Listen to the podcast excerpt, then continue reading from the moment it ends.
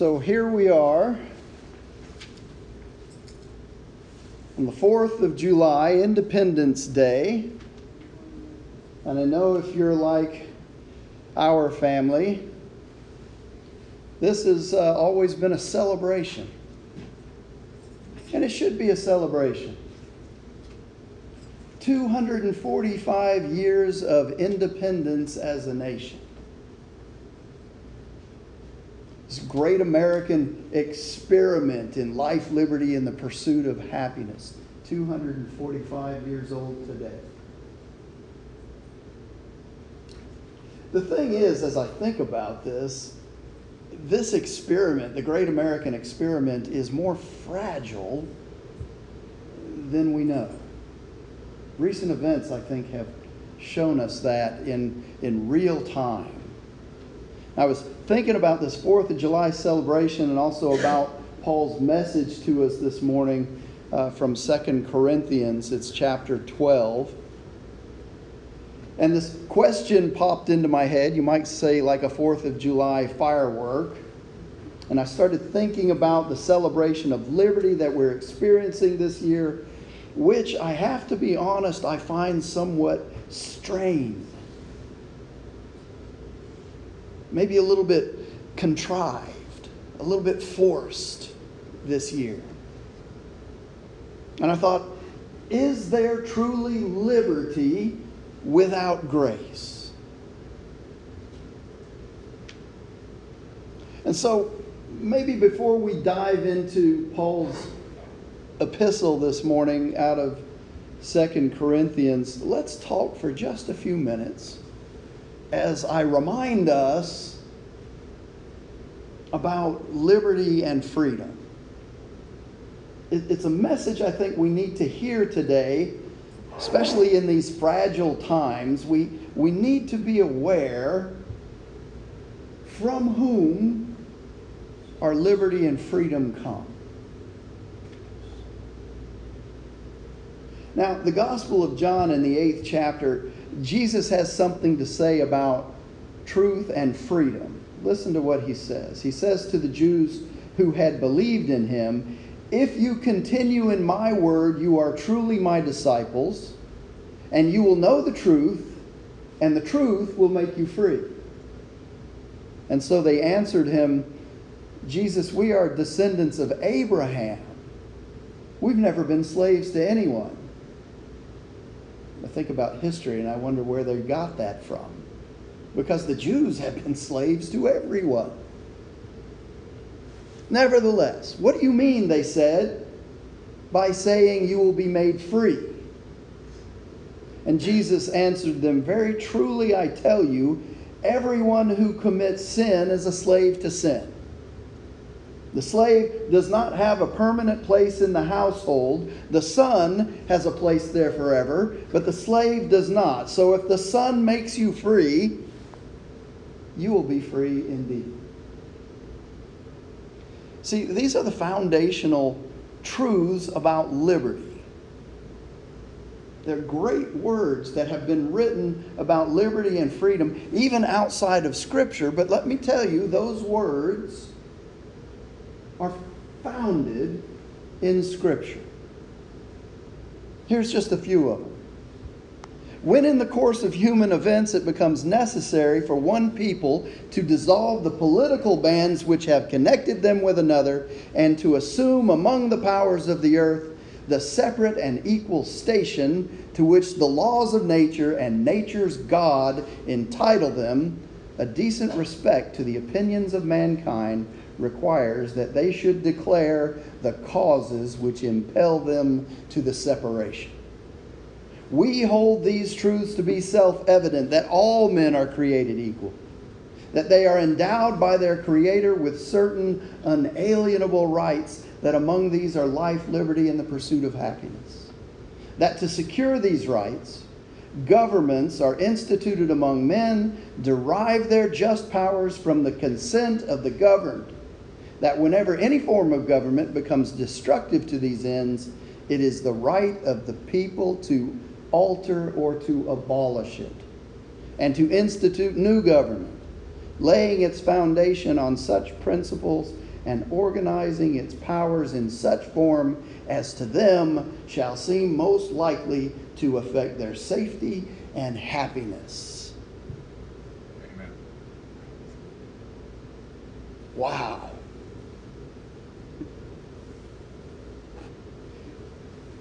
If you're the one in charge of the government, of the people who are writing things like this, you have big problems in your government.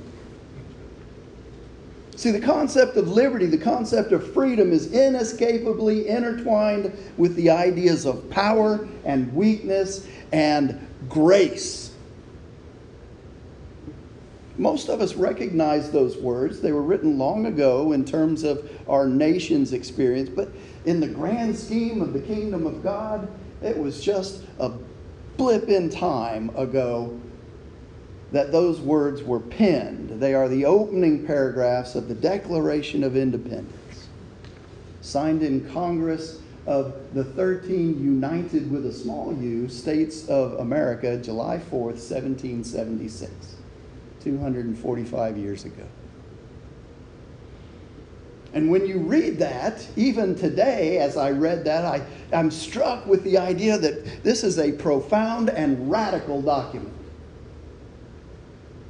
set the course for two centuries of American individualism.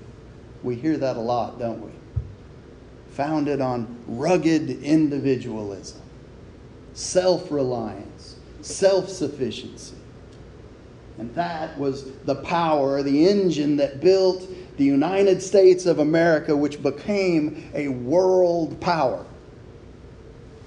Compared to the other nations of the world, the other powers, in a fraction of the time it took them to build themselves into world powers. Now, here's the thing that I often like to talk about on uh, or around the 4th of July uh, because we're Methodists. Did you know that John Wesley was not for American independence? what? See, the nation's founding fathers and Methodism's founding father, John Wesley, were not in agreement about the desire for the American colonies to be free and independent from British rule. It's hard to believe that we're talking about the founder of Methodism being a contemporary of the beginning of the start of this nation, isn't it? I mean, we were in on the ground floor. See, Wesley was British. He was an Anglican priest, part of the Church of England, and he was loyal to the church and to the crown. Even though the Methodist movement was at odds with the English church because of all the corruption that was going on in the church, Wesley was for religious freedom. He was for religious freedom, but he was no supporter of the American cause for independence. Listen to what he says about it. He says, Ten times over, in different words, you profess yourselves to be contending for liberty, but it is a vain, empty profession, unless you mean by liberty a liberty from obeying your rightful sovereign and from keeping the fundamental laws of your country. And this undoubtedly it is which the confederated colonies are contending for. See, Wesley had no love for the revolution. The American Methodists in the colonies were quick to detach themselves from Wesley's Methodism. They were Methodists, they just didn't want to have anything to do with Wesley. He was not American. He wasn't even for the American independence. So, the reason I give you that little bit of history is that liberty is a matter of perspective. See, it depends on who has the power and who's in the weaker position. The founding fathers proclaimed that liberty meant separation from the British rule, from the crown, and John Wesley said that liberty was subject to the sovereignty of English law. Because revolution, in Wesley's mind, was lawlessness. And so, how is it the two points of view concerning liberty, both of them professing belief in and obedience to God, how is it that both of those positions can be so fundamentally at odds with each other? They both can't be right, can they? So listen to what the Apostle Paul says in Galatians 5. For freedom, Christ has set us free. Stand firm, therefore, and do not submit again to a yoke of slavery. For you were called to freedom, brothers and sisters. Only do not use your freedom as an opportunity for self indulgence, but through love become slaves to one another. For the whole law is summed up in a single commandment you shall love your neighbor as yourself. So maybe it's not a question of who's right and who's wrong.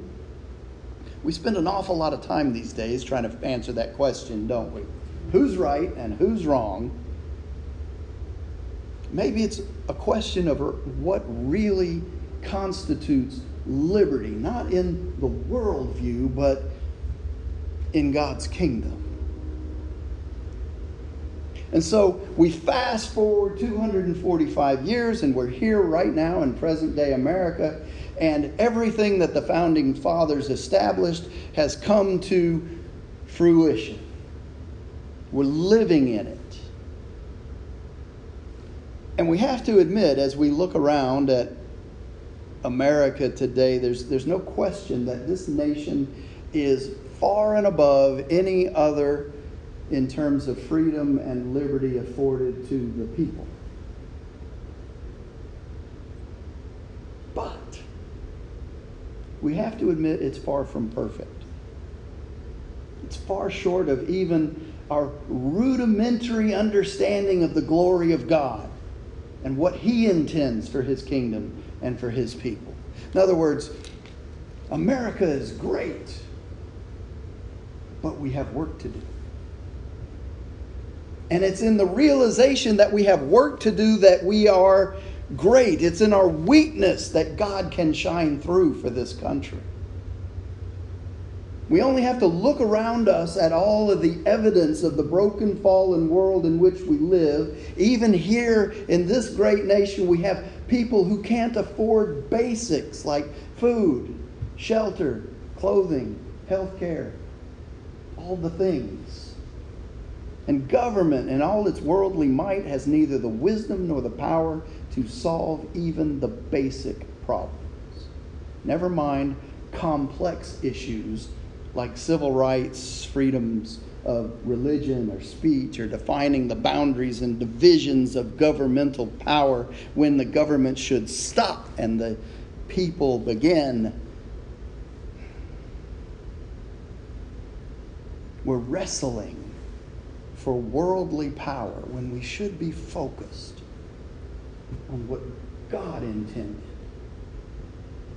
So it occurs to me that our quest for independence and liberty, which began more than 200 years ago, almost two, uh, 250 years ago, have spiraled into something that the founding fathers never intended. What's that, you say, Pastor? Well, it spiraled out of control because we forgot about grace.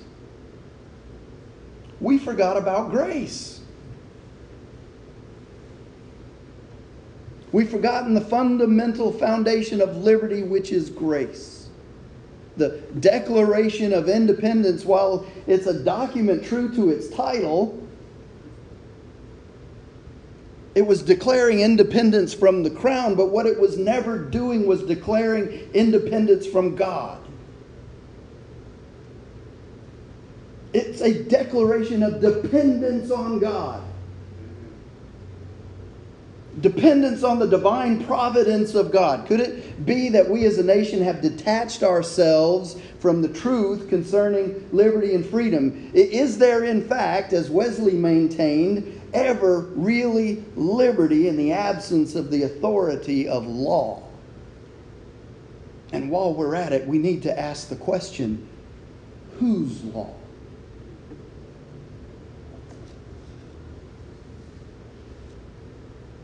Now, I know somebody out there is thinking, well, what about Romans 13, Pastor? Romans 13 talks about the authority of government. And most of the translations that we have read, there is no authority except from God. The original Greek word there is hupo, which means under rather than from. So a more co- correct translation is there is no authority except under God. If you have a translation that says under instead of from, keep that translation. Because if we say that all authority is from God, the implication is that God endorses or approves all governments. And that, my friends, is not the case. If we say that all authority is under God, then the implication is that legitimate governments are those which uphold righteous values and virtues. And any government that moves outside those boundaries has usurped the authority and are illegitimate. Yeah, I said it right here from the pulpit. Any government that steps outside the will of God has usurped the authority and is illegitimate. God upholds the principle of government. Fact, He ordained the principle of government. He does not necessarily, however, condone the behavior of all governments. So, what does this mean to us as Christ followers? It means we have this Christian responsibility to participate in our governmental process. It means we have a responsibility to live within the laws established by our government. Means we have the responsibility to pray for and support our leaders in government, whoever they may be.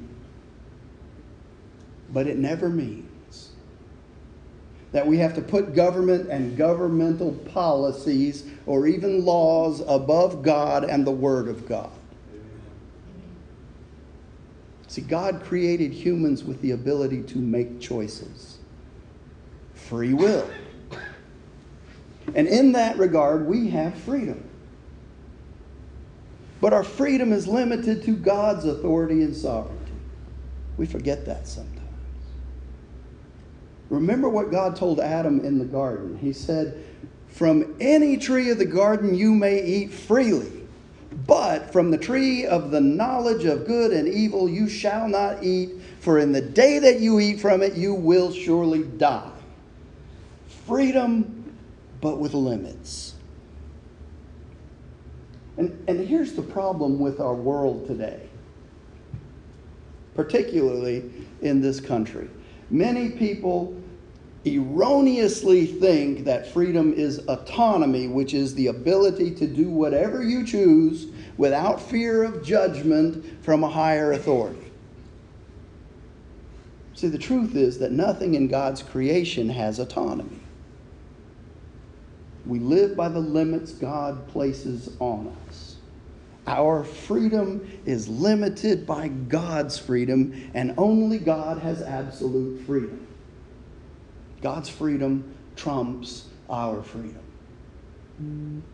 So, society today believes something completely different from you folks gathered here, calling yourselves Christ followers. Society today leans towards this thing called secular humanism, which is human autonomy. And it uses wonderful words like liberty, equal rights, tolerance, and diversity. They sound noble, don't they? And that's what we cry in our secular humanism liberty, equal rights, tolerance, and diversity. And if we don't like the restrictions placed on us by Scripture, well, we simply ignore Scripture in the name of everything that we proclaim and cry about. It's easy. I believe in Scripture except for that part. See, our watchword as a society has become fairness. Sounds good, right? When God intended our watchword to be righteousness.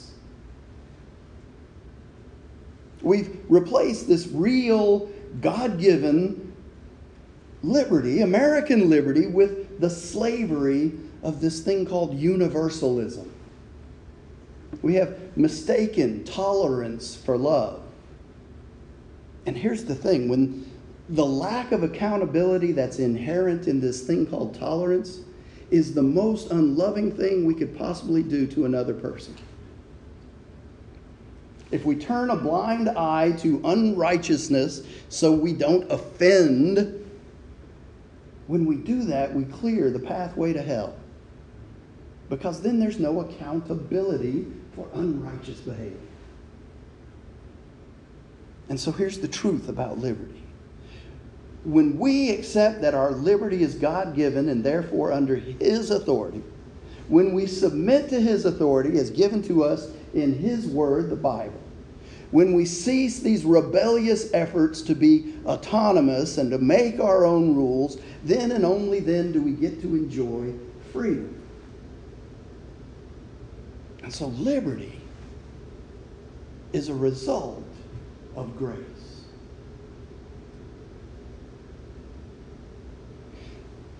In 2 Corinthians 12, Paul describes this weakness,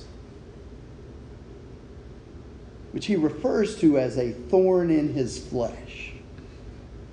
And while Paul didn't fully explain to us what that thorn was exactly, he explains that the thorn was allowed by God to keep him from boasting of his own righteousness to the point where he would then become unrighteous. See, it wasn't about Paul, it was about God.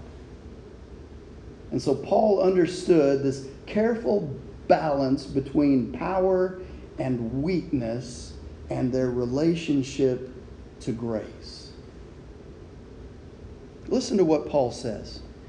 Three times I appealed to the Lord about this thorn, this weakness, that it would leave me.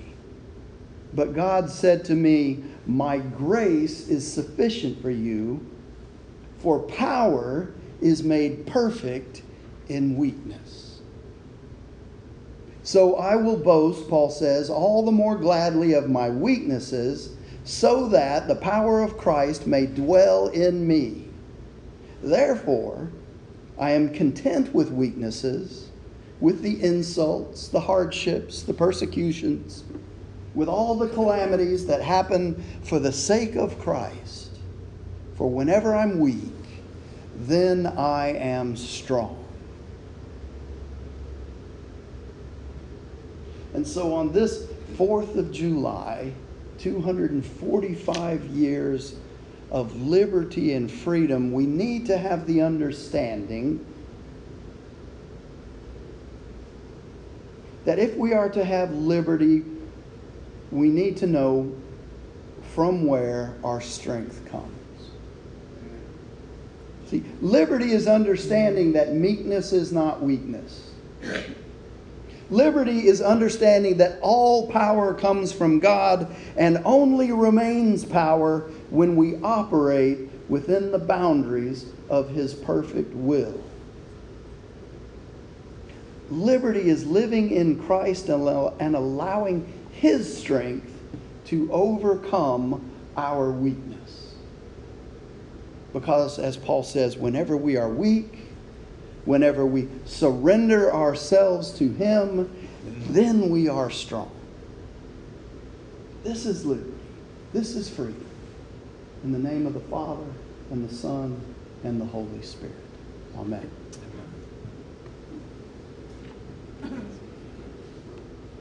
Amen.